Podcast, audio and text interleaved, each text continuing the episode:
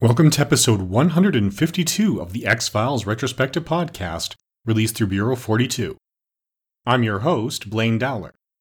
This time around, we're looking at season 7, episode 3, Hungry. It was actually the first episode filmed in the season, but it has minimal presence of Mulder and Scully.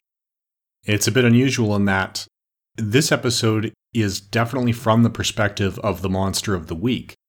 And this is a monster who's trying very hard not to be the monster that his biology compels him to be. The episode originally aired on November 21st, 1999. The action primarily takes place in California. The IMDb user score is 8.1 out of 10.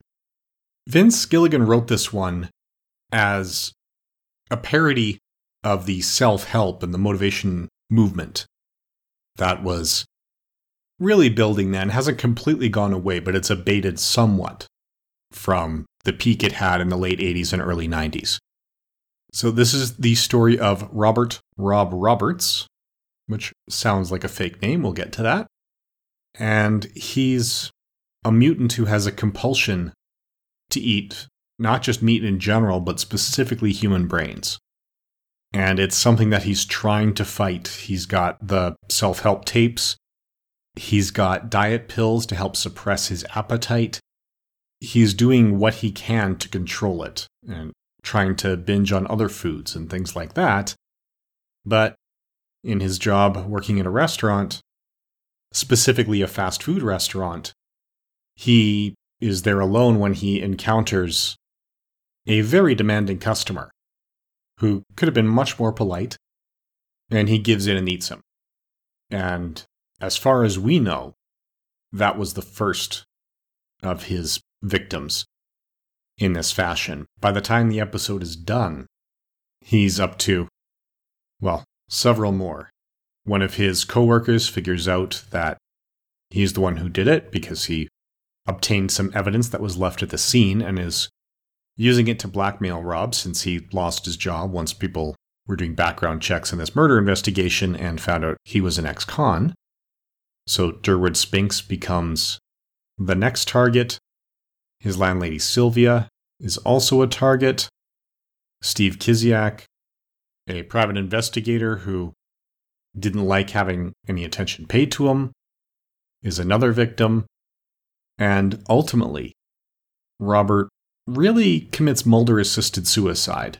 Mulder and Scully come in when he's about to give in to his urges and attack and kill the psychiatrist who genuinely seems to actually have some understanding and want to help him. He just doesn't want to live with that on his conscience, knowing that he can't fight this biological imperative any longer.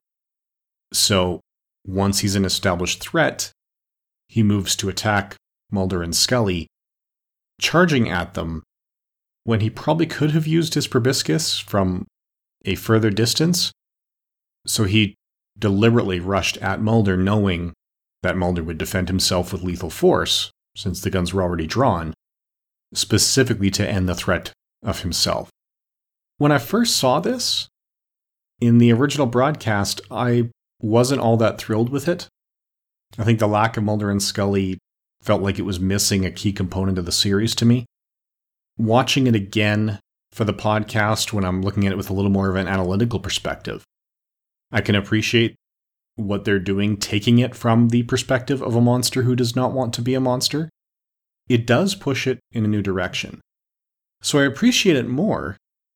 And in reading about it after the fact, I've learned that director Kim Manners didn't think this was a very good one. He actually thought it was a, a stinker, but it was one he was assigned to, so he did the best he could with it. While Vince Gilligan, the writer, was quite happy with it and was ultimately happy with the way Kim Manners directed it. But I'm personally wondering if maybe that's a part of it, because when I'm watching something just for pure entertainment, the direction is the most important component when I'm watching more from an analytical perspective, the writing becomes even more important. Not to say it's unimportant. You can use bad direction to destroy a good script. But if you've got a bad script, the best direction in the world is not going to fix it. if you don't have a good script to begin with, you cannot produce good product. So writing is always important, no matter what. But this is a case where, you know, it's just the ebb and flow and the tug of war between writing and direction. And I think viewing it again from an analytical perspective later, the writing becomes a bigger factor. In terms of the guest cast, we have Chad Donella as Robert Roberts. He's also known for Hate Crime, Shattered Glass, Final Destination, and Disturbing Behavior. Now, Final Destination had Devon Sawa in the lead, but that was a Morgan and Wong film. And we talked about Morgan and Wong. They'd worked on the series previously. They moved on to Space Above and Beyond, which they co created. So I'm wondering if maybe they brought him over to Final Destination after talking to people here and learning that connection. Now, Mark Pellegrino is the one who plays the ex con, Durwood Spinks, in this one. He also stars in Mulholland Drive, The Big Lebowski, Supernatural, where he plays Lucifer in 32 episodes, and Capote as Dick Hickok. He's got 127 credits to his name. Now, the guest star that jumped out at me on the initial viewing is Judith Hoag.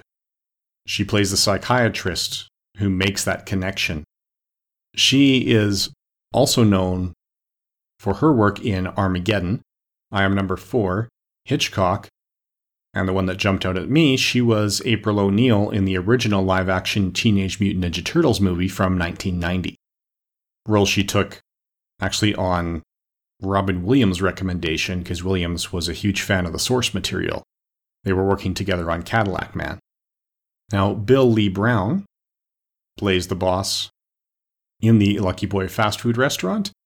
He's also known for Mob City, Baggage Claim, Third Rock from the Sun, and Outpost, Gun to a Gunfight. Chasen Hampton is the rude and hungry customer. He's only got 16 acting credits to his name. He was Elliot in an episode of Buffy the Vampire Slayer, specifically the Puppet Show, prior to this. He was in the Rules of Attraction, he was in MMC, and this role on The X Files is the second on his IMDb, also known for credits. And he's the guy who's dead before the teaser's done. So it's looks like he had a bit of a healthy career in TV and movies, but now he may be doing other things. I don't know if it's stage or whatnot. His most recent credit is a video from 2013. Prior to that, it's from 2002. Now, Lois Foraker has a IMDb listings that goes back to Dirty Harry in 1971. She was Lieutenant Able in MASH, as well as Lieutenant Bell and Lieutenant Denver. But Able is one the one role that she had in multiple episodes of MASH. She came back as Nurse Coleman in After MASH but she was also in Murder She Wrote, Night Court, Gremlins, Child's Play 3, The West Wing, and also Third Rock from the Sun. She plays Sylvia Jassy in this. In her 55 credits, The X Files is one of her most recent. After this, she did an episode of The West Wing, Hide and Seek as a short film, and then a pop cowboy video as Frankie's mom in 2012. Now, Kari Zook plays Lucy in this. She has got three acting credits. This is her third and final acting credit listed on the IMDb. She was the first female victim in The Harvest in Buffy the Vampire Slayer and a waitress in an episode of USA High. But she also has three producer or associate producer credits for The Devil's Arithmetic, Harlan County War, and Written in Water. Her most recent credit is the year 2000. Now, Steve Kiziak is not just the name of the character who was the private investigator that was killed. That's the name of the actor who played him. He's only got three acting credits. X Files being his oldest credit, he appears in three episodes. This is the first. And he would later appear in an episode of Cold Squad and in Scary Movie 4. He's been stand ins on The Cult, X Files I Want to Believe, the upcoming movie we need to discuss, Lying to Be Perfect, Paradox, Messages Deleted, and Becoming Redwood. He also did a few stunts for the A Team. As far as the IMDb is concerned, that's his complete filmography. Kevin Sloan has 33 credits to his name. This is his first. He's gone on to, according to Jim, Enterprise, General Hospital, Dodgeball. So he is still working today. And the final one to point out is Susan Sloan. She's the woman who's speaking at Overeaters Anonymous. And when she first appears, she is still working today, 53 credits to her name, going back to 1996. A lot of these credits don't have names to them. There's writer, party mom, meter maid, woman, that sort of credits. So she's had a few low profile parts in some very high profile projects, including Dangerous Company, Grey's Anatomy, Friends, and House MD. So, as a piece of entertainment, it's good if you're looking for a break from the ordinary in the X Files. I might have appreciated it more if this hadn't been the first regular episode back from the summer hiatus. If it was a little bit deeper in the season, I would have enjoyed it more, I think, in the first viewing. When the series had just come back, I frankly just wanted more of Mulder and Scully than we got this time. As for the science behind it, there's a lot of questions that could still be viewed and dissected here. I do like the perspective that there is a biological imperative here, and just because he's doing things that would be classified as evil, he's not necessarily evil himself. This is what his biology says he needs to do to survive. I mean, is he really that much different than the customers at Lucky Boy who are feeding on other animals, like I do? I'm the guy who agrees with Gordon Shumway salad isn't food, it's what food eats. But I'm not necessarily ready to say that, yeah, if he's got the hunger and that's what his biology means, that makes him evil. And I think that's a big part of this. It's his compulsion, and that's how it's spoofing the self help and the motivation system.